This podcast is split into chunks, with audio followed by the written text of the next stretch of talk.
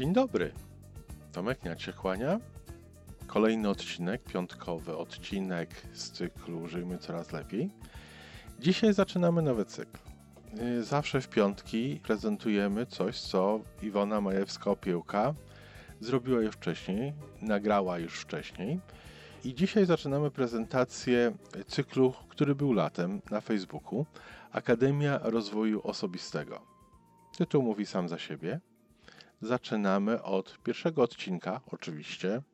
Świadomość w procesie rozwoju osobistego. Zapraszam do posłuchania. Do usłyszenia za tydzień. Odcinek jest dłuższy niż normalnie. Normalnie nasze odcinki podcastowe są takie 5, no może 7 do 15 minut.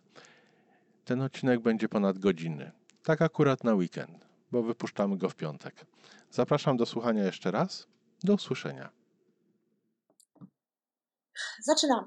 Dzień dobry kochani, witam w kolejnym wykładzie lekcji Akademii Rozwoju, którą tutaj um, prowadzę dla Państwa po to, żeby się, żebyście mogli się łatwiej poruszać po tym, no nie bójmy się tego słowa, gąszczu różnego rodzaju e, wiadomości, informacji, filmów, książek i wszystkich innych rzeczy e, związanych z rozwojem. I e, tak sobie pomyślałam, że jeśli trochę, trochę Wam podpowiem, trochę nakieruję, no to potem będziecie mogli sami sobie znaleźć najlepszą dla Was drogę. I to, co, na czym mnie zależy tutaj w czasie tych spotkań, to właśnie mniej na tym, mm, żeby to była ta droga, tylko bardziej na tym, żebyście za sprawą tego, co tutaj robimy, no właśnie tę swoją drogę znaleźli, żebyście się dowiedzieli, żebyście zrozumieli, o, najczęściej zrozumiały, bo panów to tutaj jest e, raczej tak niewielu, e, żebyście zrozumiały, czego szukać, w którą stronę iść, e, w jakim kierunku podążać. I teraz tak, prosiłam, żebyście mm, odpowiedzieli na, na no, oficjalnie jakby chociaż, żeby było kilka przynajmniej komentarzy, dlatego że dzięki temu ja po prostu mogę podać Wam pewne konkretne przykłady. Nie jest łatwo pracować e, dla ogółu, dla wszystkich jednocześnie, bo przecież nawet jak popatrzycie sobie na te komentarze, to sporo osób ma e, inne wyzwania. One często też są takie same. E, również jest to tak, że jakby się temu tak mocniej przyjrzeć, lepiej przyjrzeć, to się okaże, że przyczyna często wodzi się jakby z tych samych korzeni. No ale te wyzwania są inne. Już nie będę prosiła o to, żebyście, żebyście to komentowali, żebyście to robili. A nie ukrywam, że jest to dla mnie trochę przykre, dlatego że zobaczcie, ja mogę zrobić dla Was półgodzinne, czasami nawet dłuższe spotkanie, nie dostając nic w zamian, a wy nie możecie dla mnie spełnić prośby, żeby e, zrobić komentarz. No takie trochę niesprawiedliwe to jest, prawda? No ale cóż, takie jest życie jak człowiek e, e, wszystko ma, że tak powiem, pod kontrolą, to e, daje sobie radę ze wszystkim. Nawet z tym, że słuchacze nie robią komentarzy. A teraz już do wykładu. Zazwyczaj e, praca nad sobą, praca, jak ja wolę mówić, ze sobą, dlatego że to nie jest tak naprawdę praca nad, nad sobą. My jesteśmy w środku, we wnętrzu, w tym naszym głębokim ja, naprawdę doskonali, piękni, fantastyczni, świetni mamy wszystko, co nam jest potrzebne. Chodzi po prostu o to, żeby ze sobą popracować, żeby tak naprawdę do tego dotrzeć. I różnie to się odbywa, bo czasami trzeba pewne warstwy z siebie zdjąć, trzeba pewne warstwy usunąć, e, zaczynając od tego, że sobie je uświadamiamy. Czasami trzeba dojść do tego wnętrza, żeby się dowiedzieć, kim naprawdę jesteśmy, no bo właśnie gdzieś tam po drodze, na skutek e, realiów e, naszego życia, no odeszliśmy od tego, kim jesteśmy i poszliśmy w jakąś zupełnie inną stronę, czasami zupełnie przypadkowo wybraną, e, a czasami no, wydawało nam się, że to przemyśleliśmy, tyle tylko, że te punkty, jakie stosowaliśmy do przemyślenia tego, niekoniecznie były w zgodzie, no właśnie, z tym naszym wnętrzem. Bardzo często ludzie, taki przykład, bardzo często ludzie przemyśliwają i naprawdę przemyśliwają swoją karierę zawodową, ale nie kierują się tym, co mają w sercu, czego pragną, czego by chcieli i co zapewne również mają wszystkie rzeczy do tego potrzebne, bo naprawdę rzadko jest tak, żebyśmy czegoś pragnęli i nie mieli w środku e, tego, co nam jest potrzebne do zrobienia tego. Ja bym nawet powiedziała, że nigdy tak nie ma. Jeśli dostajemy pragnienie, zrobienia czegoś, to znaczy, że w środku jest wszystko, że w nas jest wszystko, co nam jest do tego potrzebne, żeby to zrobić. Oczywiście, że to wszystko, to nie znaczy, że na przykład, nie wiem, znam program komputerowy, czy umiem obsługiwać takie albo inne rzeczy, ale to znaczy po prostu, że mam tam w sobie wszystko to, co jest mi potrzebne do tego, żeby ewentualnie jakieś rzeczy zdobyć, żeby móc to robić. Więc my zamiast kierować się tym, no czym się kierujemy? Kierujemy się tym, co wygodniejsze, tym, co jest bardziej w, zakre- w zasięgu naszego dostępu, tak, naszych możliwości, tym, co daje większe pieniądze, albo myślimy, że daje większe pieniądze, dlatego że na tyle, na ile ja się znam na życiu, przeżyłam już e, wiele lat, a oprócz tego no, ponad 30 też można policzyć podwójnie albo i podziesiętnie, bo ponad 30 tych lat jakby e, związanych z pracą z innymi osobami. W związku z tym, z tego co ja wiem, to jednak najwięcej pieniędzy dają ludziom te zajęcia, w które wkładają serce, które, które lubią, które się łączą właśnie z tym, co, co naprawdę jest dla nich istotne, ważne i co naprawdę jest gdzieś tam głęboko w ich sercach. Czyli często jest właśnie tak, że no, y, y, wybieramy po prostu nie taką drogę, jaka jest. Także dlatego pracujemy ze sobą, a nie nad sobą, że wszystko w środku, co jest nam potrzebne, mamy. I to jest prawda. I znowu chcę Was uczulić na jedną bardzo ważną rzecz. E, niektórzy hura optymistyczni, nauczyciele sukcesu czy pomagacze wszelkiej maści, bo to naprawdę tak się narobiło pomagaczy no, najrozmaitszych, piszą takie rzeczy, że ty najlepiej wiesz, co ci jest potrzebne, ty najlepiej wiesz, w jaki sposób e, powinieneś działać, e, masz wszystko, co ci jest potrzebne, nie musisz nic robić. No więc to nie do końca jest prawda. To jest tak, jak ja przed chwilą powiedziałam. Tak, masz w środku wszystko, czego potrzebujesz. Tak, tak, tak. Ale nie, nie, nie. Nie jest tak, że niczego nie potrzebujesz. Nie jest tak, że nie potrzebujesz pomocy. Nie jest tak, że nie musisz się czegoś dowiedzieć. Nie jest tak, że nie musisz nad sobą popracować. Więc to, że my w sobie wszystko, wszystko w środku mamy, to tak. Ale nie lajkujcie tak bez opamiętania takich właśnie haseł, bez świadomości tego, że to, że my mamy, o niczym nie świadczy. Wszyscy mają. I czy wszyscy świetnie funkcjonują? Nie. No więc chyba jest tu jakaś tajemnica. Jest tutaj właśnie to, że trzeba do tego dotrzeć, trzeba to wydobyć, trzeba nad tym e, i z tym popracować. I teraz zazwyczaj mm, e, jednocześnie albo po kolei, to wszystko zależy od tego, jak czujemy, jeśli pracujemy sami, albo jak prowadzi nas osoba, jeśli ta osoba z nami pracuje. Pracujemy na trzech jakby poziomach. Gdybym miała to y, uhierarchizować, w sensie, może nie, nie uhierarchizować, tylko w sensie chronologii ułożyć, to powiedziałabym, że należałoby zacząć od poznawania siebie, bo są trzy równoległe płaszczyzny. Poznawanie siebie, praca nad postawą, postawą tym razem psychologiczną, Wczoraj Monika Urbańczyk mówiła o tym, że najważniejsza jest postawa fizyczna, tak, to też jest prawda, e, najważniejsza dla naszego ciała oczywiście, ale nad swoją postawą e, psychologiczną, nad taką postawą, jaką mamy w stosunku do siebie, świata i innych ludzi, a trzecia rzecz to jest nad charakterem.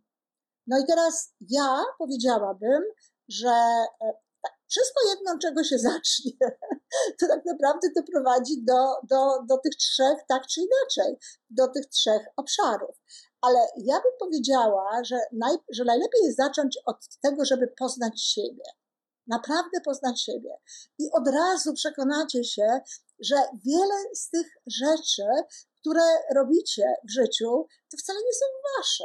To wcale nie jesteście wy Tylko my tak mamy niestety, my ludzie tak mamy, że jak coś zainwestujemy, że jak już zainwestujemy jakiś czas, zainwestujemy e, no, pieniądze czasami i różne inne rzeczy, to już uważamy, że to trzeba skończyć. Takim klasycznym przykładem nie najlepszego podejścia do życia to jest to, kiedy ktoś na przykład jest na drugim roku studiów, wie, że to mu się kompletnie nie podoba, jest przekonany, że nie będzie pracował w tym zawodzie, no ale musi przecież skończyć, bo szkoda dwóch lat. No nie, nie szkoda. Szkoda następnych dwóch lat na zajmowanie się i robienie e, rzeczy, które tak naprawdę nie są dla ciebie miłe, nie są dla ciebie dobre, nie są dla ciebie ciekawe. E, z którym nie czujesz się dobrze. Skończ i to skończ jak najszybciej. Przerwij to. A dokładnie to samo można powiedzieć, no, przepraszam, o związkach, tak? Różnego rodzaju. No, wiemy, wiemy, że, że, że, że to się nie da.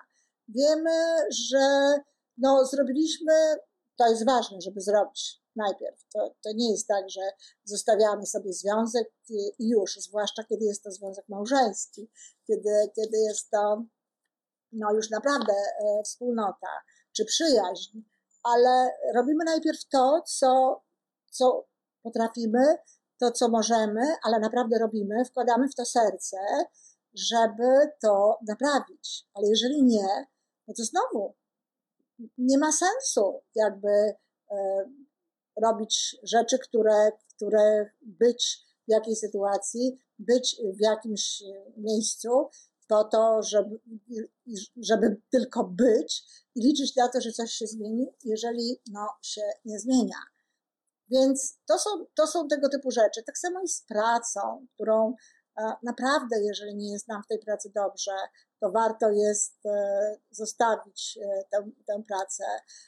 Naprawdę, jeżeli nie czujemy się mm, dobrze w jakiejś sytuacji, w jakimś miejscu, to warto jest to zostawić. Nie warto czekać, bo każdy kolejny rok, każda kolejna sytuacja no jest utratą czasu. Często podejmujemy się pewnych biznesów, pewnych, e, pewnych takich e, do sposobów zarabiania pieniędzy, nie wiem, MLM, jakieś tego typu historie, i orientujemy się w jakimś momencie, że to jest nie dla nas. W związku z tym, no też lepiej jest z tego zrezygnować, niż na przykład tkwić w tym, cierpieć i do tego nie mieć sukcesu, a w związku z tym, jeżeli nie mamy tego sukcesu i tak dalej, to spada nam poczucie własnej wartości, spada nam cały szereg różnego rodzaju tych cech, które powodują, że no znowu wtórnie czujemy się gorzej. Czyli bardzo ważną sprawą jest to, żeby siebie poznać, żeby zobaczyć, kim jestem, czego pragnę, co chcę, czy to, co mam, czy to, z czym, z czym jestem teraz, w tym momencie, to jest na pewno dla mnie, czy to jest na pewno moje, czy to na pewno jestem ja. Drugi poziom to jest poziom postawy, to znaczy postawy w sensie takim, że żeby nauczyć się ją zauważać, właśnie żeby nauczyć się patrzeć na to, czy jaka to jest ta postawa, tak? Jeżeli to będzie pierwszy krok, jeżeli na przykład zauważycie, ja tutaj, tutaj niektóre osoby na przykład napisały, że narzekają. To już jest pierwszy krok do tego, żeby wiedzieć, że mamy niewłaściwą postawę. Jeżeli wiem, że narzekam, samo słowo narzekam jest już słowem, które no, mówi nam, że to nie jest koniecznie dobra rzecz, że to nie, nie jest koniecznie pozytywna rzecz, bo gdyby to było na przykład powiedzenie na, e, typu, no, mówię o, o różnych e, elementach, o różnych czynnikach e, mojego życia, które nie ułatwiają mi, na przykład, które mi go na przykład nie ułatwiają, no to wtedy jeszcze pytanie byłoby, jakie to czynniki, o czym mówimy i tak dalej. Ale jeżeli ktoś mówi narzekam, to znaczy, że już wie, że to nie jest dobra postawa, że już wie, że to nie jest właściwe podejście, że to, że to nie tędy droga. Czyli świetnie, połowa jakby sukcesu. Co teraz trzeba zrobić? No, przestać narzekać. A przecież to jest tylko i wyłącznie w naszej mocy. A jeśli przestaniemy narzekać, trzeba wybierać sobie z tych wszystkich rzeczy, które już, e, które robimy, jakieś takie rzeczy, które możemy zacząć robić natychmiast. Z narzekaniem to jest akurat bardzo proste. Wychodzi mi, nie wiem, pierwsze słowo czy pierwsze zdanie. Mówię, ups, przecież ja z tym skończyłam. I dalej już nie narzekam. To nawet mnie rozbawi i nawet mogę od razu w tym momencie podnieść sobie trochę do góry nastrój. Ktoś powie, że to takie proste? To jest akurat bardzo proste. Tylko podchodzimy do tego właśnie z takim nastawieniem, że to nie jest proste. Spróbujcie. To są akurat e, takie rzeczy, które ja e, znam z autopsji swojej własnej, kiedy kończyłam z jakimiś zachowaniami po prostu jednego dnia i już, jeżeli następnego dnia mi się zdarzało, że próbowało to ze mnie wyjść, to właśnie robiłam tak, jak mówiłam przed chwilą. I wiem, że wielu moich klientów znakomicie sobie z tym radzi, więc to jest proste akurat. Można przestać. I w ten sposób, przestając narzekać, a narzekanie wtórnie znowu e, nastraja naszą postawę wcale nie w kierunku dobrym, nie w kierunku pozytywnym. Więc jeżeli zlikwidujemy tylko to narzekanie, to już podniesiemy sobie nastrój, już ta postawa będzie wyższa. Teraz y, jakby wyższa w sensie wibracji. Te wibracje będą, emocje jakie będą, będą z tego wyższego poziomu wibracyjnego. I teraz dlaczego to jest takie ważne, żeby nasza postawa była postawą e, na plus. Postawą, która jest, e, nie wiem, to nie musi być teraz radość i entuzjazm i jakieś takie rzeczy, ale chodzi o to, żeby ona była w miarę pozytywna. Dlatego, że jeżeli nasza postawa jest na plus, jeżeli jest miarę pozytywna, emocje są pozytywne i wysyłają e, wibracje, nasze wibracje, które wnosi nasza energia wokół nas, wibruje w taki sposób, że wprowadza do świata ten rodzaj wibracji, który przyciąga do nas pozytywne rzeczy. I zaczyna się odwracać ten, to całe koło zaczyna się odwracać ten cały właśnie czasami zaczarowany krąg, w którym tkwimy, bo jeśli na przykład narzekamy, jeżeli nawet nie narzekamy, a mamy nie najlepszą postawę, no, podejrzliwi jesteśmy na przykład, albo się nad sobą użalamy, albo jesteśmy przekonani, że e, inni to mają lepiej, a my to mamy pod górkę i w ogóle wiatr nam zawsze w oczy i tak dalej. Jeśli tego typu, albo oszukujemy, czy robimy jakieś inne rzeczy nieetyczne, niedobre, to my jesteśmy wtedy właśnie wśród tych emocji, na, na takim poziomie postawy, wśród emocji, które wysyłają wibracje negatywne znaczy one nie są negatywne, one są niższe, ale te wibracje niższe przyciągają do nas ludzi, zdarzenia, sytuacje z tego samego poziomu. I bardzo często no, doświadczamy czegoś, co się nazywa samospełniającymi się proroctwami. I takie osoby potem mówią, a nie mówiłam, no mówiłaś i oczywiście, że jak będziesz mówiła i będziesz czuła i będziesz takie, takie wysyłać sygnały do e, wszechświata, to oczywiście, że to dostaniesz, dlatego że my dostajemy w życiu to, na czym się skupiamy, na czym się koncentrujemy przede wszystkim. Przy czym tu nie chodzi tylko i wyłącznie o naszą koncentrację świadomą, ale to chodzi również o to, na czym koncentruje się nasza podświadomość. Dlatego to jest bardzo ważne, znowu, żebyście zrozumieli, dlaczego w waszym życiu nie zawsze dzieje się tak, że przecież chcę tego, przecież robię to, przecież robię takie rzeczy, a jest inaczej, dlatego że chcesz tego, robisz te rzeczy, ale w twojej podświadomości, w tym, co jest w tobie, to się nie spełnia. To, to się nie, nie, nie łączy, to nie jest spójne. I właśnie z tego powodu Czasami tak jest, ja to bardzo często ludziom tłumaczę i podkreślam, że jeżeli czegoś się boisz na przykład i robisz rzeczy właściwe, robisz rzeczy, okej, okay, zdrowie, na przykład zdrowie. Jeżeli ktoś dba, o zdrowie można dbać na dwa różne sposoby. Można dbać w taki sposób, że troszczę się o swoje zdrowie, bo się kocham, dostarczam mu różnych dobrych rzeczy, nie czytam bezsensownych artykułów na temat różnych chorób i na temat tego, co grozi tym, co grozi tamtym, co grozi dziesiątym, czego nie można jeść, czego nie można robić i tak dalej, tylko ponieważ siebie kocham, to dbam o siebie, słucham swojego organizmu, słucham swojego ciała i słucham i czytam, co warto jeść, co warto robić, co jest dobre, co jest fajne. Nie, nie, nie czytam o zdrowiu, czytam o fantastycznych rzeczach. I te osoby, które w taki sposób dbają o zdrowie, jak mówiłam wcześniej, bardzo często wcale nie są zdrowe, bardzo często mają cały szereg różnego rodzaju dolegliwości, dlatego że ich faktyczna koncentracja nie jest na zdrowiu. Ich faktyczna koncentracja jest na tym, żeby nie zachorować. Tak samo jest z pieniędzmi. Bardzo często na przykład koncentracja ludzi jest na tym, żeby e, nie zbankrutować, nie stracić, nie mieć sytuacji takiej, która, e, która na przykład doprowadzi do tego, że będziemy no właśnie e, nie mogli płacić kredytu, czy tego typu rzeczy. Jeżeli ludzie na przykład działają z takiej pozycji, to nie przyciągną pieniędzy, nie przyciągną dobrobytu. Mówiłam o tym w, w moich wykładach na temat e, dobrobytu. Nawiasem mówiąc, są teraz już dostępne e, od piątku w podcastach i zapraszam. Chodzi po prostu o to, żeby być skoncentrowanym właśnie na dobrobycie, na tym, co mam, na tym, co mogę mieć, na dobrych rzeczach, a nie na tym negatywnym. Mam nadzieję, że rozumiecie o co chodzi. Więc tu jest ten aspekt postawy, żeby uchwycić i zrozumieć, na czym my się koncentrujemy. I do tego tak naprawdę nie potrzebujecie ani, ani żadnych takich wykładów, ani żadnego tam szukania w internecie, bo pamiętacie, od czego to się wszystko zaczęło, żeby nie poświęcać za dużo czasu na bieganie po tym internecie i szukanie i łapanie tych wszystkich e, ewentualnych złotych myśli do tego, żeby lepiej funkcjonować. To możecie zrobić sami poprzez introspekcję introspekcja. Kiedyś w ogóle psychologia zajmowała się głównie introspekcją.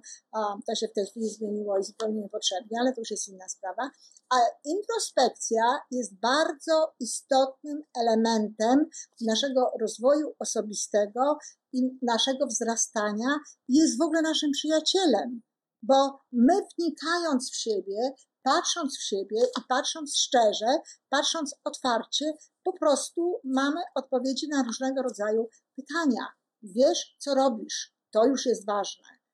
Teraz tylko możesz albo się dowiedzieć faktycznie, bo czas niektórych rzeczy trzeba się dowiedzieć, albo po prostu to zmienić, przestać, e, zapomnieć o tym. Ja tak przy okazji, jeżeli ktoś ma na przykład taką tendencję, że e, jego myśli gdzieś tam krążą w kierunku jakichś różnych strachów, negatywnych historii, lęków i tak dalej. Uwierzcie mi, bardzo dobrym ćwiczeniem, bardzo dobrym sposobem jest po prostu zaprzestanie tych myśli. My kontrolujemy swoje myśli. Znaczy, to nie myśli nas kontrolują, tylko my. Ja myślę. To są moje myśli. Czyli jeśli ja myślę, jeśli to są moje myśli, to ja mogę przestać myśleć. I to jest, ja to odkryłam jak byłem dzieckiem, słowo honoru, na fotelu dentystycznym. Że ja po prostu mogę zmienić myśli, mogę o czym innym w tym momencie myśleć. Mogę myśleć o tym, to się kiedyś skończy, a nie ojej, ojej, ojej, ojej. I dokładnie tak. Ja, ja jak się nauczyłam e, myśleć, to się kiedyś skończy. Zresztą bywa, że mam takie sytuacje w swoim życiu w tej chwili bardzo rzadko, ale zdarzało się, że, że znowu musiałam włączyć ten mechanizm, że, że to się kiedyś skończy. To ja już się nie koncentruję na tym, ojej, ojej, co ja teraz przeżywam niedobrego, tylko po prostu wiem, że to się kiedyś skończy, że to w jakimś momencie e, minie. Ale ja bardzo często mówię nie to też odkryłam w dzieciństwie, kiedy moja babcia, y, która była bardzo starą babcią, bo to wiecie, różne są babcie, moja, moja, moja mama miała 42 lata, jak została babcią, ale e, moja była taką starszą babcią, więc y, ja się bałam, że ona mi umrze. I jak mi przychodziły takie myśli do głowy, to ja kręciłam głową i mówiłam nie. No teraz nie kręcę głową, ale mówię nie. Jeśli nie chcesz o czymś myśleć, nie myśl. Proste. Naprawdę proste, tylko trzeba z tego skorzystać. I to są właśnie te elementy, które są związane z postawą, e, z introspekcją, ale też z poznawaniem siebie. Natomiast trzecia sprawa, no to jest charakter. I rzeczywiście jest tak, że jeżeli zaczniemy sobie zadawać różne pytania, ja Was prosiłam o to, ja sobie nawet tutaj wypisałam pewne rzeczy, żeby się do nich odnieść, bo prosiłam Was o to, żebyście to napisały różne, napisali swoje jakieś tam różne wyzwania, jakie macie w życiu, żeby Wam pokazać po prostu, jak te rzeczy wtedy ze sobą grają, do którego obszaru jakby trzeba się odwołać. I tak najczęściej zawsze, bo ktoś tutaj coś takiego napisał, najczęściej zawsze trzeba też dojść do charakteru. Rzadko do jednej cechy, ale bardzo często jest to tak, że właśnie trzeba się zająć wzrostem poczucia własnej wartości, ale poczucia własnej wartości, nie samooceny. To są, to są trochę różne sprawy. A czym innym jest samoocena, czym innym jest poczucie własnej wartości. Samoocena, człowiek, który ma poczucie własnej wartości, przeważnie ma dość wysoką samoocenę, dlatego że no, każdy z nas ma wystarczająco dużo różnego rodzaju powodów do tego, żeby się dobrze czuć ze sobą. A jeśli się ma poczucie własnej wartości, to się nie porównuje do innych, czyli nie koncentruje się na tym, czy ja mam tego więcej czy mniej niż ktoś tam jeszcze, tylko po prostu koncentruje się na tym, co ja mam. I każdy z całą pewnością ma wystarczająco dużo takich różnych cech, które y, powodują, że ta samoocena może być, y, może być wysoka, ale ta samoocena człowieka, który ma poczucie własnej wartości, jest realna. Czyli on widzi pewne rzeczy, on zdaje sobie sprawę z tego, że to potrafi, a to niekoniecznie, że w tym jest świetny, a w tym robi sobie. Y, tego by się chciał nauczyć i się nauczy, a tego się nawet uczyć nie będzie, y, bo po co? Czy my musimy wszystko umieć? Czy my musimy wszystko wiedzieć? Czy my musimy mieć w ogóle e, absolutną e, umiejętność e, robienia wszystkich rzeczy? Nie. Chodzi o to, żeby rozwijać w sobie raczej te rzeczy, które robimy najlepiej. Ja się wielu rzeczy świadomie nie uczę. Nie będę się uczyć wszystkich spraw, które są związane z cyferkami, e, z liczeniem, z jakimiś tam e, pieniędzmi i tak dalej. Są fantastyczni ludzie, którzy to znakomicie robią, księgowi, różne takie osoby i, i, i, i mogę korzystać z ich usług. Mogę po prostu e, korzystać z tego, co inni ludzie robią najlepiej. I o to chodzi. My nie musimy być Zosią Samosią. Nie musimy robić w życiu wszystkiego sami. Bardzo często osoby, które próbują robić w życiu wszystko same, są zmęczone, nie są specjalnie szczęśliwe, nie czują się też osobami specjalnie odnoszącymi sukcesy, no bo nie można odnosić sukcesów na każdym polu. To jest oczywiste. Gdzieś jesteśmy lepsi, a gdzieś nie. I w związku z tym właśnie potem, no, to poczucie własnej wartości jakby, znaczy samoocena jeszcze bardziej im gdzieś tam spada, a to, że tak się dzieje, to jest po prostu to, że nie ma ktoś poczucia własnej wartości, bo jeśli się ma poczucie własnej wartości, to tak jak powiedziałam, nie porównuje się, nie ściga, nie rywalizuje i nie robi całego szeregu innych rzeczy. No i teraz jak się zająć tym charakterem, jak się zająć w ogóle tymi cechami, które pani Ola napisała, ach ten charakter, to dopiero jest wyzwanie. E, ten charakter faktycznie jest wyzwaniem, ale on też jest do opanowania. To też jest do zrobienia, tak? To, to można zrobić. I też to, żeby, żeby było dobrze, czy żeby było lepiej, to bardzo szybko widać. Natomiast jeżeli ktoś chce doprowadzić to naprawdę do takiej postaci, do, w której może potem wspierać innych ludzi, ja na przykład ze zdziwieniem patrzę na różnych trenerów i różne takie osoby, które wspierają innych w rozwoju, e, bo, bo widzę, że, że brakuje im poczucia własnej wartości. Czasami nie tylko, ale widać wyraźnie że nie mają poczucia własnej wartości, a chcą prowadzić innych ludzi. A ja zdecydowałam się na to dopiero wtedy, a zajęło mi to trzy lata. Trzy lata zajął mi czas, kiedy doprowadziłam poczucie własnej wartości do takiego poziomu, że uznałam, że mogę e, wychodzić z tym do innych, że mogę to innym ludziom pokazywać. Bo wiecie, o ile na przykład w biznesach różnego rodzaju, w takim MLM na przykład, wystarczy, że ktoś jest kilka kroków przed kimś i już może go prowadzić, już może iść ten ktoś po, po jego krokach. O tyle we, we wspieraniu rozwoju osobistego to tak wcale nie jest. To nie jest tak, że wystarczy kilka kroków.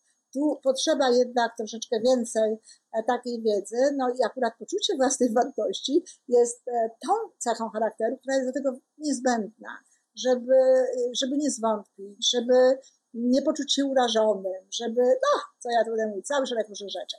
Ale teraz wracam do tych właśnie waszych konkretnych rzeczy. Na przykład tak, e, jakaś pani napisała, że ma problemy w stawianiu granic, że nie stawia granic. I teraz ja rozumiem, że chodzi tutaj o to, że nie stawia się granic różnym osobom e, w stosunku do ich żądań, próśb czy ich zachowań w stosunku do nas. tu, to sprawa jest akurat prosta, tylko też trzeba sobie odpowiedzieć na różne pytania. Pierwsze pytanie to jest takie, dlaczego? Dlaczego nie stawiam tych granic? No, nie wiem, co odpowiecie, ale może ktoś odpowie dlatego, bo, bo się obawiam, że kiedy zacznę stawiać te granice, przestaną mnie lubić. Na przykład, no bo, bo proszę mi powiedzieć, jakie mogą być powody inne, znaczy mogą oczywiście, ale e, jeżeli osoba kocha siebie, jeżeli osoba jest ze sobą zaprzyjaźniona, e, jeżeli jest jej dobrze samej, nie boi się świata i tak dalej, to dlaczego, dlaczego miałaby się bać postawić komuś granice? Przecież my mamy do tych granic święte prawo. To nie jest uzurpowanie sobie prawa. To nie jest zabieranie niczego innym osobom. To jest stawianie naszych granic. Ja pamiętam taką sytuację, nie będę opowiadać całości, bo to za długo. Opowiadam ją czasami, a często nawet, kiedy mówię o, o proaktywności, ale kiedy poradziłam pewnej pani, żeby nie prała e, rzeczy, nie, nie, zbierała rzeczy po swoich synach i po swoim mężu ca, po całym mieszkaniu i nie prała tego, tylko powiedziała im, że pierze wyłącznie to, co się znajduje w koszu na brudną bieliznę, to ona powiedziała, nie zgodzą się. Pewnie się nie zgodzą. Jak się mogą nie zgodzić? Jak ktoś może się nie zgodzić na to, że ja mówię, że ja tego nie zrobię? Nie bardzo to rozumiem, naprawdę nie bardzo to rozumiem. To jest taki odruch. To jest właśnie taki sposób, w jaki myślimy. Oczywiście, kiedy rozmawia się dalej z taką osobą, to się dochodzi do tego, że to wcale nie chodzi o to, że oni się na to nie zgodzą, tylko ja nie bardzo chcę to robić, tak naprawdę zrobić, bo boję się, że mnie przestaną kochać. Bo boję się, że e, mój mąż przestanie mówić, że ma taką świetną żonę, ach, jeszcze może mnie zostawi, albo boję się, że moi tam synkowie będą e, narzekać i tak dalej. No, przepraszam bardzo. Jeżeli się boimy takich rzeczy, to oczywiście jest to absolutnie na pewno związane z brakiem poczucia własnej wartości, z którego wypływa cały szereg lęków, cały szereg obaw i cały szereg różnych rzeczy. To jest to, ale wiecie co? To też jest związane z brakiem znajomości siebie. Bo gdyby się siebie naprawdę znało i gdyby się siebie zapytało i zadało się sobie takie pytanie, hej, ty naprawdę chcesz być z tym facetem, który um, jak przestaniesz mu prać, to przestanie cię kochać? O, to jestem głęboko przekonana, że całe ja w nas by krzyczało: Nie, nie, nie, nie, nie chcę. Niepotrzebny mi jest nikt taki, który kocha mnie za to, że ja mu piorę, czy za to, że robię dla niego jakieś inne rzeczy. No, nie o to chodzi. W związku z tym, poza tym, e, znowu, całkiem niedawno miałam taki przykład, kiedy rozmawiałam z, z też taką panią, która dwadzieścia kilka lat po ślubie. No i mówi, że trochę jest taka przemęczona, bo ma trochę za dużo rzeczy w domu, za dużo rzeczy robi, chciałaby się zająć tym też. Tutaj mam kogoś, kto by się chciał zająć tym, tamtym. Na przykład mówi, że ma za mało czasu dla siebie.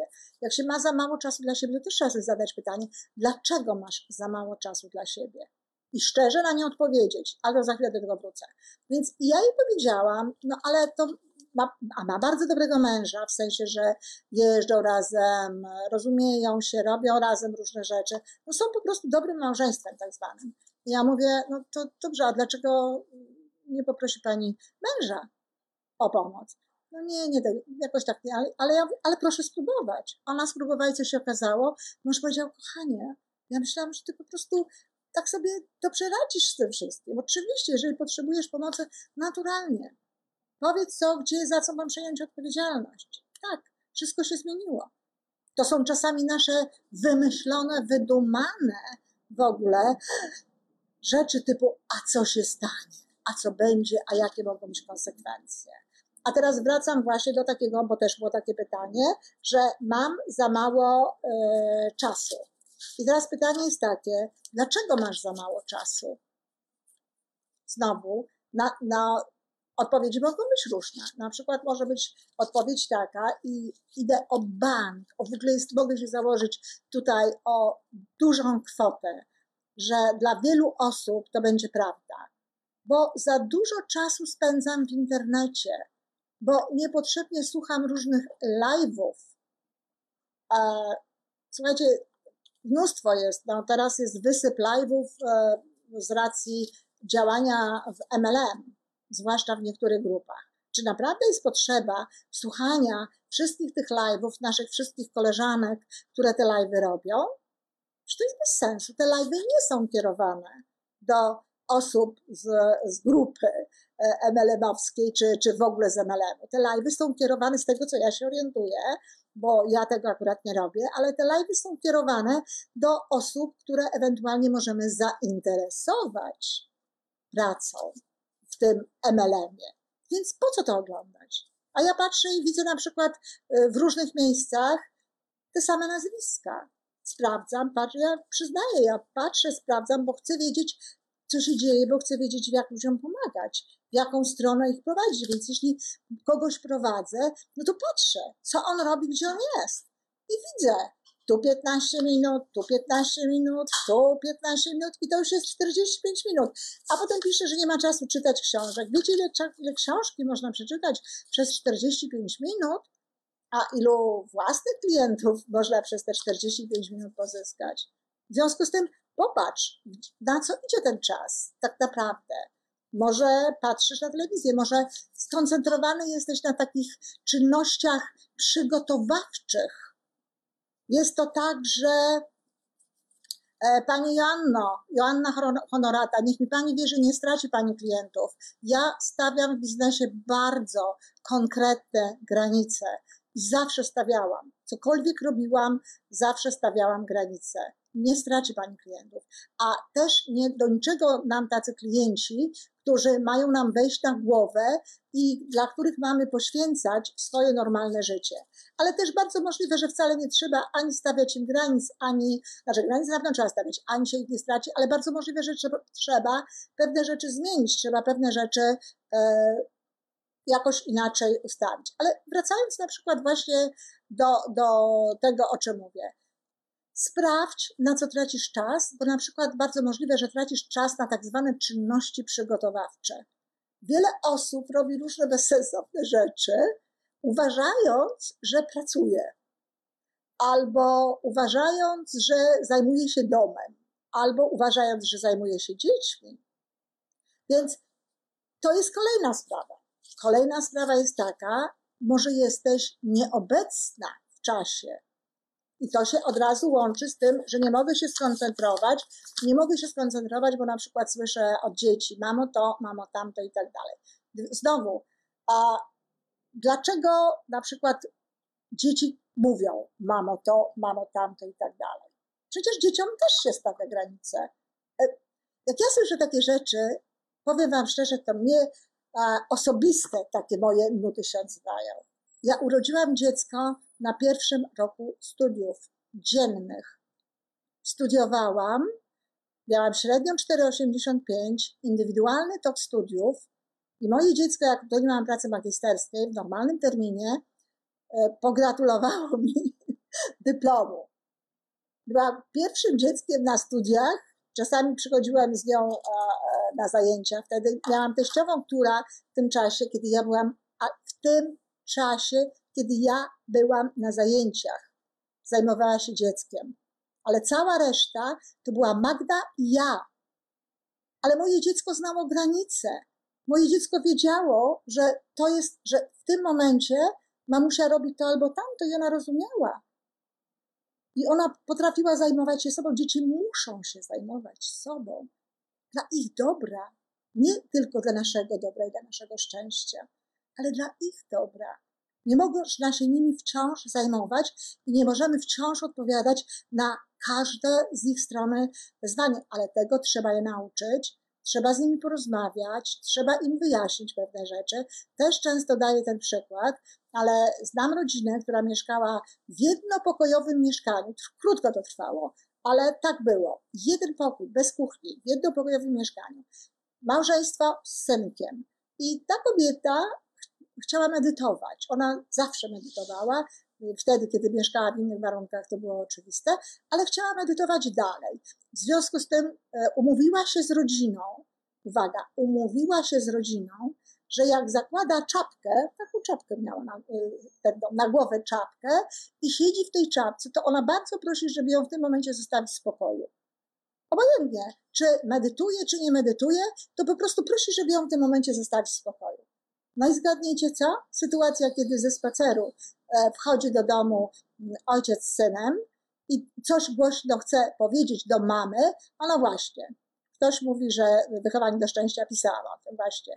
E, chce, chce, chce coś powiedzieć do, e, do żony, a tatuś na to, tatusiu, mama ma czapkę.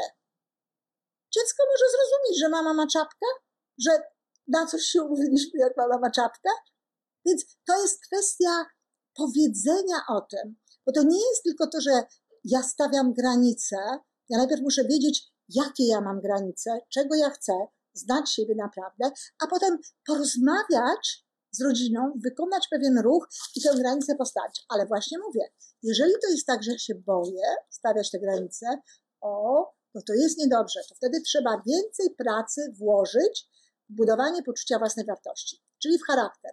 Ale pewne rzeczy załatwicie sami, bez pomocy nikogo, tylko trzeba sobie zapytać siebie, tak? Dlaczego? Nie, nie stawiam granic. Dlaczego nie stawiam granic? Jeżeli się boję, że będę źle oceniona, niedoceniona, zostawiona, pracuję nad poczuciem własnej wartości, ale granice i tak stawiam. Pewne rzeczy trzeba po prostu zrobić. Jeśli wiecie, co to jest, to to jest najprostsza rzecz na świecie. No i tutaj mamy znowu kolejne rzeczy, prawda? Szukanie wymówek, a nie działanie. Znowu ktoś o tym wie, że szuka tych wymówek. No więc nie wiem, można sobie plakat zrobić. Działam, nie szukam wymówek. Czyli jak mi przychodzi jakaś wymówka, to mówię, aha, znowu wymówka. Żeby, żeby miała świadomość tego. Tylko tu jest jeszcze jedna rzecz bardzo istotna.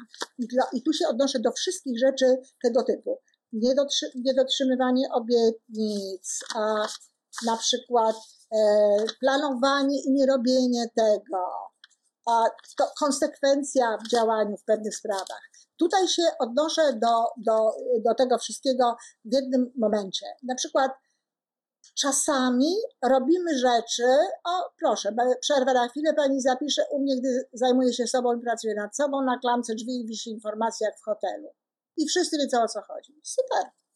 Można? Można. Natomiast e, dlaczego, dlaczego jest jeszcze tak, e, że e, na przykład nie szukamy wymówek i nie robimy pewnych rzeczy? I to jest rzecz często, która jest związana z nieznajomością siebie. Albo nawet z takim brakiem odwagi zapytania siebie. Kochani, jeżeli tak jest, to znaczy, że bardzo możliwe, że robicie coś, czego, co jest nie wasze czego nie lubicie robić, czego, czego nie chcecie robić, czego, no, co po prostu narzuciliście sobie. Bo naprawdę ludzie sobie narzucają różne rzeczy. Jak ja słyszę, jak ktoś tam tak mówi, no lecę, bo muszę posprzątać. No, to nie jest coś takiego, że, że na przykład, e, oczywiście w domu powinno być czysto. Tak, natychmiastowa gratyfikacja, albo raczej wprost przeciwnie. Um, ja wiem, ulżenie sobie, bo gratyfikacja to jest jednak coś w plus, pani Olu, że coś dostaje natychmiast, natychmiastowa gratyfikacja. Natomiast jeżeli ulżę sobie, bo ja, znaczy ja nie bardzo wiem, do, do, do czego pani to e, napisała, bo te komentarze są trochę z opóźnieniem. Ale rzecz polega na tym, że na przykład ktoś mówi z tym, z tym sprzątaniem. W domu powinno być czysto. E, podtrzymuje się porządek, utrzymuje się porządek rozmawia się o tym z rodziną, stawia się granice, wymaga się. Po prostu nie robi się pewnych rzeczy, które należą do innych osób. To zbyt długo by o tym mówić, to jest przy proaktywności o takich rzeczach mówię, ale też wiele rzeczy nie trzeba robić samemu. To, że w domu ma być czysto, to nie znaczy, że koniecznie ja muszę to wszystko robić. To, że trzeba prowadzić księgowość, to nie znaczy, że ja mam to robić. To, że trzeba się zajmować tym czy tamtym, to nie znaczy, że ja mam to robić. Naprawdę ja czasami nie rozumiem e, e, ludzkich działań. Ja na przykład większość produktów mam, mm, dostarczają mi do domu. W tej chwili, w czasie pandemii, w czasie tego, tego zamknięcia, e, nawet uruchomiło się więcej tych możliwości, no bo stwarzano takie możliwości dla klientów, co mnie bardzo, bardzo cieszy. I oczywiście, że to kosztuje. Ja z tego, co się orientuję, to płacę 99 dolarów, zapłaciłam 99 dolarów za rok. I mam możliwość nieograniczoną właściwie, chyba że nie, no nie zamówię na pewną kwotę, to muszę wtedy zapłacić 4,99 e, dodatkowo. Ale jeżeli zapłacę za pewną kwotę, nie muszę tego, tego robić. I to jest no, 100 dolarów rocznie. I proszę mi teraz powiedzieć, ktoś, kto jeździ, Bóg wie gdzie, po te zakupy, bo to jeszcze często, żeby było taniej, czy tam gdzieś coś, to się jedzie gdzieś, gdzieś tam e, daleko, do jakichś innych sklepów i tak dalej. Paliwo, czas, to wszystko. Czy naprawdę ta osoba oszczędza na tym wszystkim? Wątpię. W tym czasie, w którym ktoś jedzie po zakupy i robi właśnie takie, e, tracąc przy tym zresztą bardzo często więcej pieniędzy niż zamierza, no bo a to jest, a to, a to, a to siam, to ja jak robię zakupy przez internet, no to kupuję te rzeczy, które są mi potrzebne, nawiasem czasami nawet tych rzeczy nie, zdarza się, że nie mam i to wtedy, ale jest tam kilka sklepów, więc mogę to zrobić w drugim sklepie. Ale ja oszczędzam czas. Czas to jest, to, czas to pieniądz. To nie jest ja tak nie lubię tego powiedzenia, ale czas to jest moje bogactwo.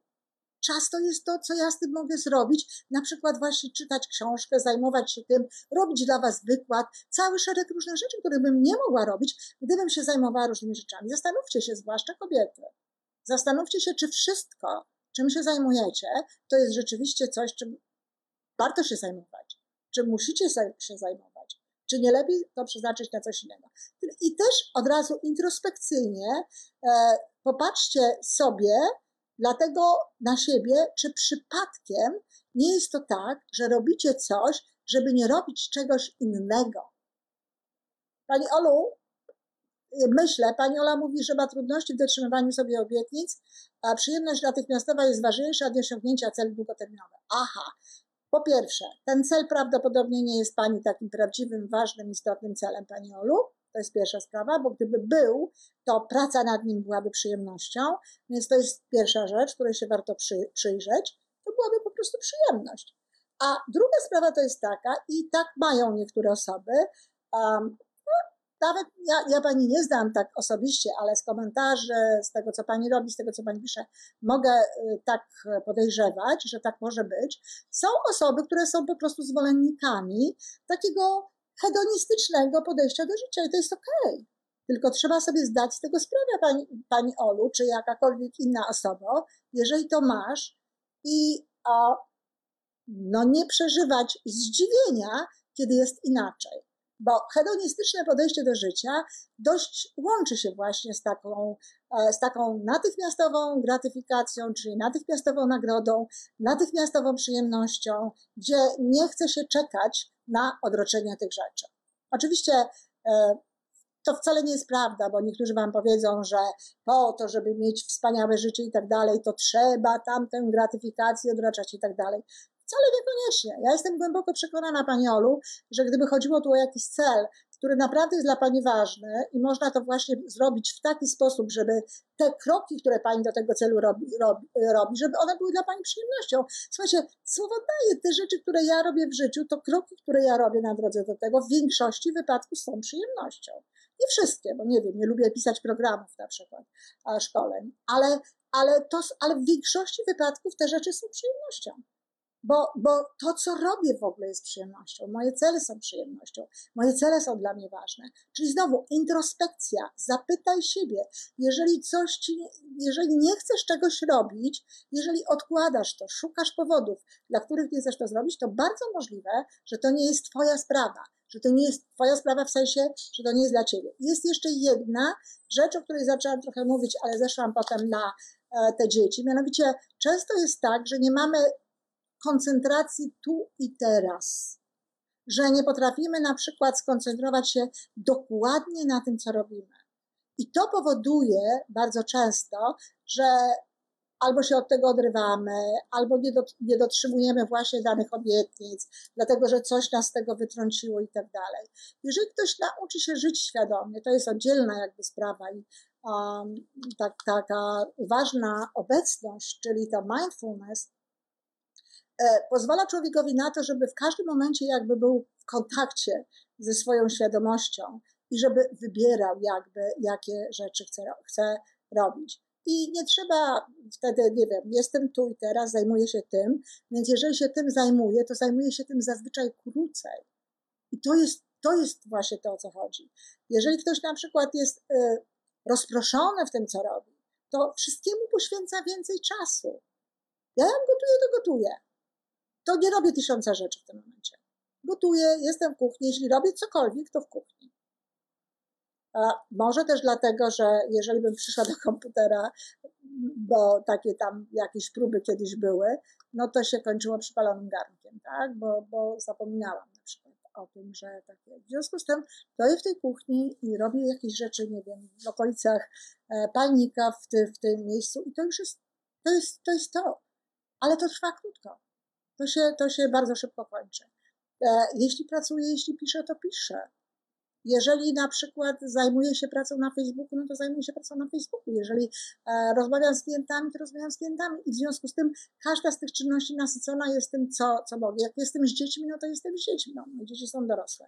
Ale wiecie co, to, akurat nawet jak byłam młodą kobietą, to robiłam dokładnie tak samo, że jak byłam z dziećmi, to byłam z dziećmi. Jak się zajmowałam czymś innym, to się zajmowałam czymś innym. Jeśli się będziemy koncentrować na tych całości, to te rzeczy będą nam lepiej wychodziły i chociaż poświęcimy im mniej czasu, no to one będą e, dobre. E, e, sprawa braku czasu dla siebie jest też sprawą związaną z poczuciem własnej wartości, tak? Dlaczego mi brakuje czasu? Bo pozwalam różnym ludziom robić to. Dlaczego pozwalam tym ludziom i tak dalej? Bo się boję albo bo nie mam siły i tak dalej. I w konsekwencji doprowadzi Was to do odpowiedzi, no bo nie kocham siebie wystarczająco, bo nie dbam o siebie wystarczająco. A taka sytuacja na przykład z niedotrzymywaniem obietnic danych innym ludziom, to znowu, dlaczego nie dotrzymuję tych obietnic? Bo, bo wychodzi mi coś innego. No dobrze, ale wychodzi coś innego, dlaczego nie dotrzymujesz obietnicy, którą dałaś na przykład komuś, tak? No, bo widocznie ta osoba, nie wiem, nie jest dla mnie tak ważna, dlaczego ta osoba nie jest dla ciebie tak ważna. Jeżeli ktoś jest ważny, jeżeli ty jesteś ważna dla siebie, to wówczas z szacunkiem również traktujesz inne osoby. Jeżeli się inne osoby, którym się coś obiecuje i nie robi się tego, e, to, to jest trochę objaw braku, braku szacunku. Zazwyczaj nie mamy szacunku dla innych ludzi wtedy, kiedy nie mamy go dla siebie. Czyli znowu kończy się na tym, że nie masz, nie masz szacunku dla siebie, nie troszczysz się o siebie. Jeżeli nie dotrzymujesz obietnic danych sobie, no to już absolutnie jest to dowód na to, że siebie nie kochasz. Ale tego można się nauczyć.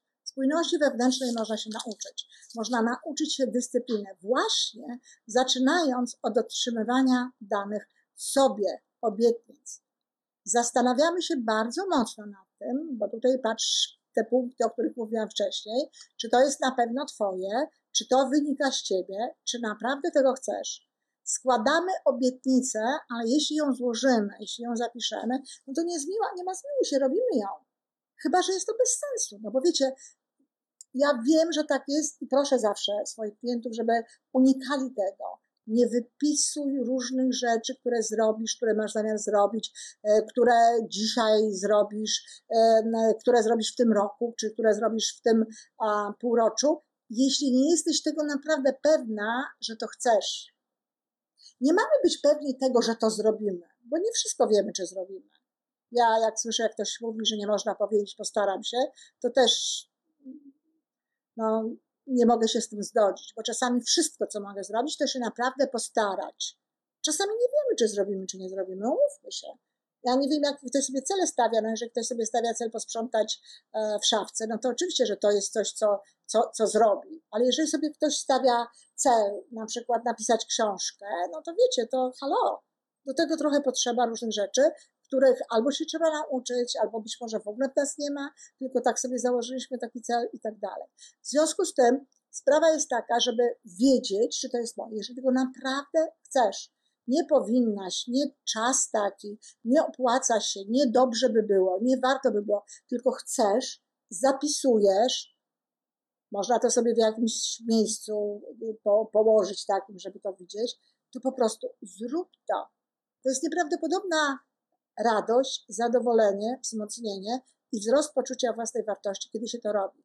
I pamiętajcie, kochani, że każda niedotrzymana obietnica sobie a powoduje obniżenie spójności wewnętrznej, obniżenie dyscypliny, ale jednocześnie obniżenie poczucia własnej wartości. To jest przykre.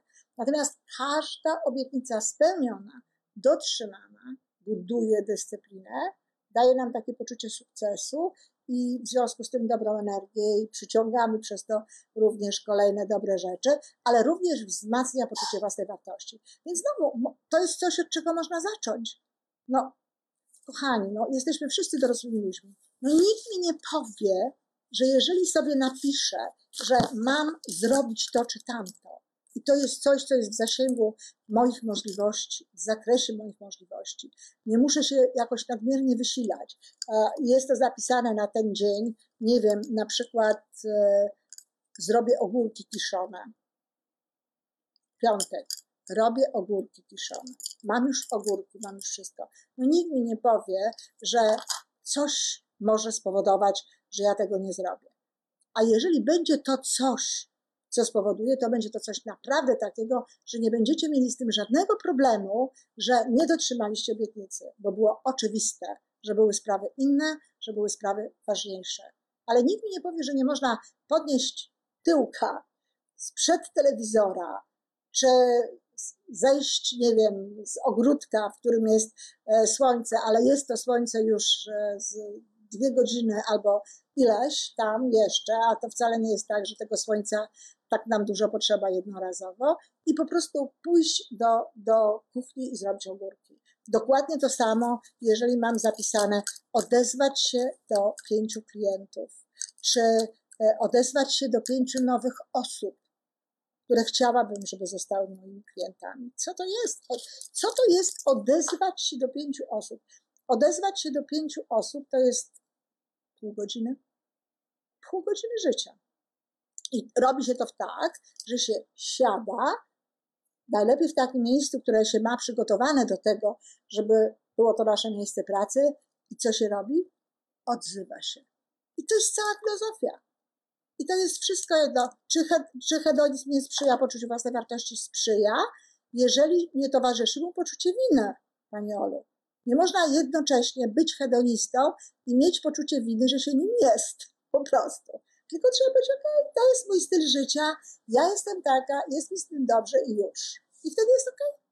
Natomiast jeżeli e, ma się taki styl życia, ma się taką filozofię, a chciałoby się mieć inną, to albo trzeba popracować nad tym innym stylem życia, a albo się będzie cierpiało, będzie się miało poczucie winy. I wtedy, tak, wtedy będzie nam poczucie własnej wartości spadać, bo poczucie własnej wartości przy poczuciu winy spada. E, więc podsumowując to wszystko, długi ten wykład dzisiaj, ale wiedziałam, że on będzie długi, dlatego że, że on jakby jest taki, no powiedziałabym, kluczowy. Możecie sobie to obejrzeć, nie wiem, jeśli uznacie za stosowne, a drugi raz, tak? E, jest jeszcze jedna e, rzecz, przepraszam, jeszcze o jednej rzeczy powiem, o podnoszeniu głosu.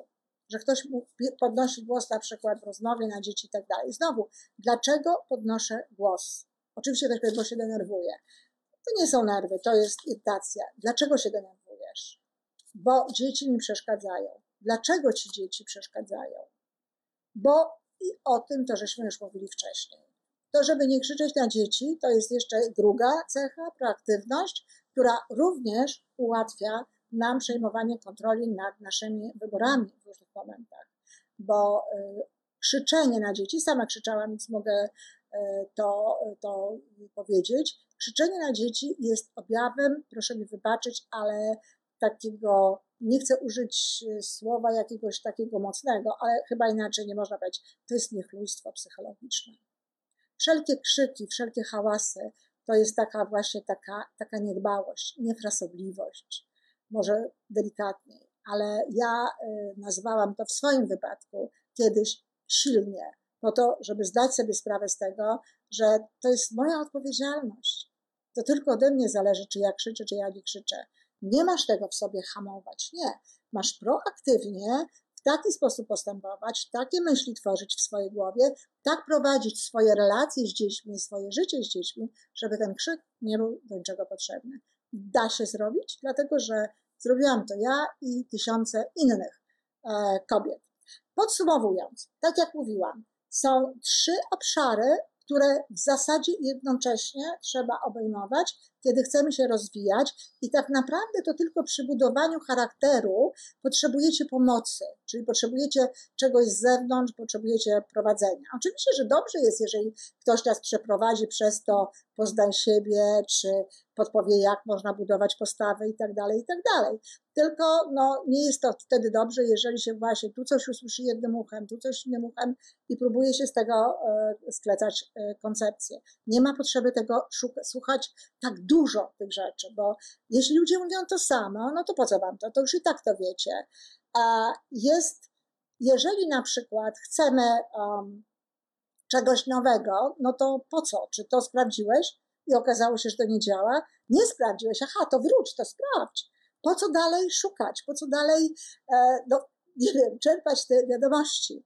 Ja wiem, no, żeby się nakręcić, żeby coś robić, ale uwierzcie mi, jak zaczniecie coś robić, to robienie tych rzeczy wokół e, do tych waszych celów, tego, co chcecie robić, będzie was nakręcać. Więc są te trzy płaszczyzny. Postawa, charakter i kto ja jestem. Zawsze na tych trzech poziomach trzeba pracować. Często nie robimy pewnych rzeczy i nie robimy tak, jakbyśmy chcieli, dlatego, że one nie są zgodne z nami, że to nie jest to, czego chcemy, że to nie jest moja profesja, że to nie jest moja e, droga, że to nie jest moja idea, że to nie jest dla mnie. I bardzo często trzeba zrobić odwrót, trzeba zrobić zmianę, trzeba zrobić coś innego. Druga to jest sprawa postawy. Jeżeli widzisz, że robisz coś nie tak, to już jest dobrze, bo możesz zrobić inaczej. My jesteśmy panami naszej postawy.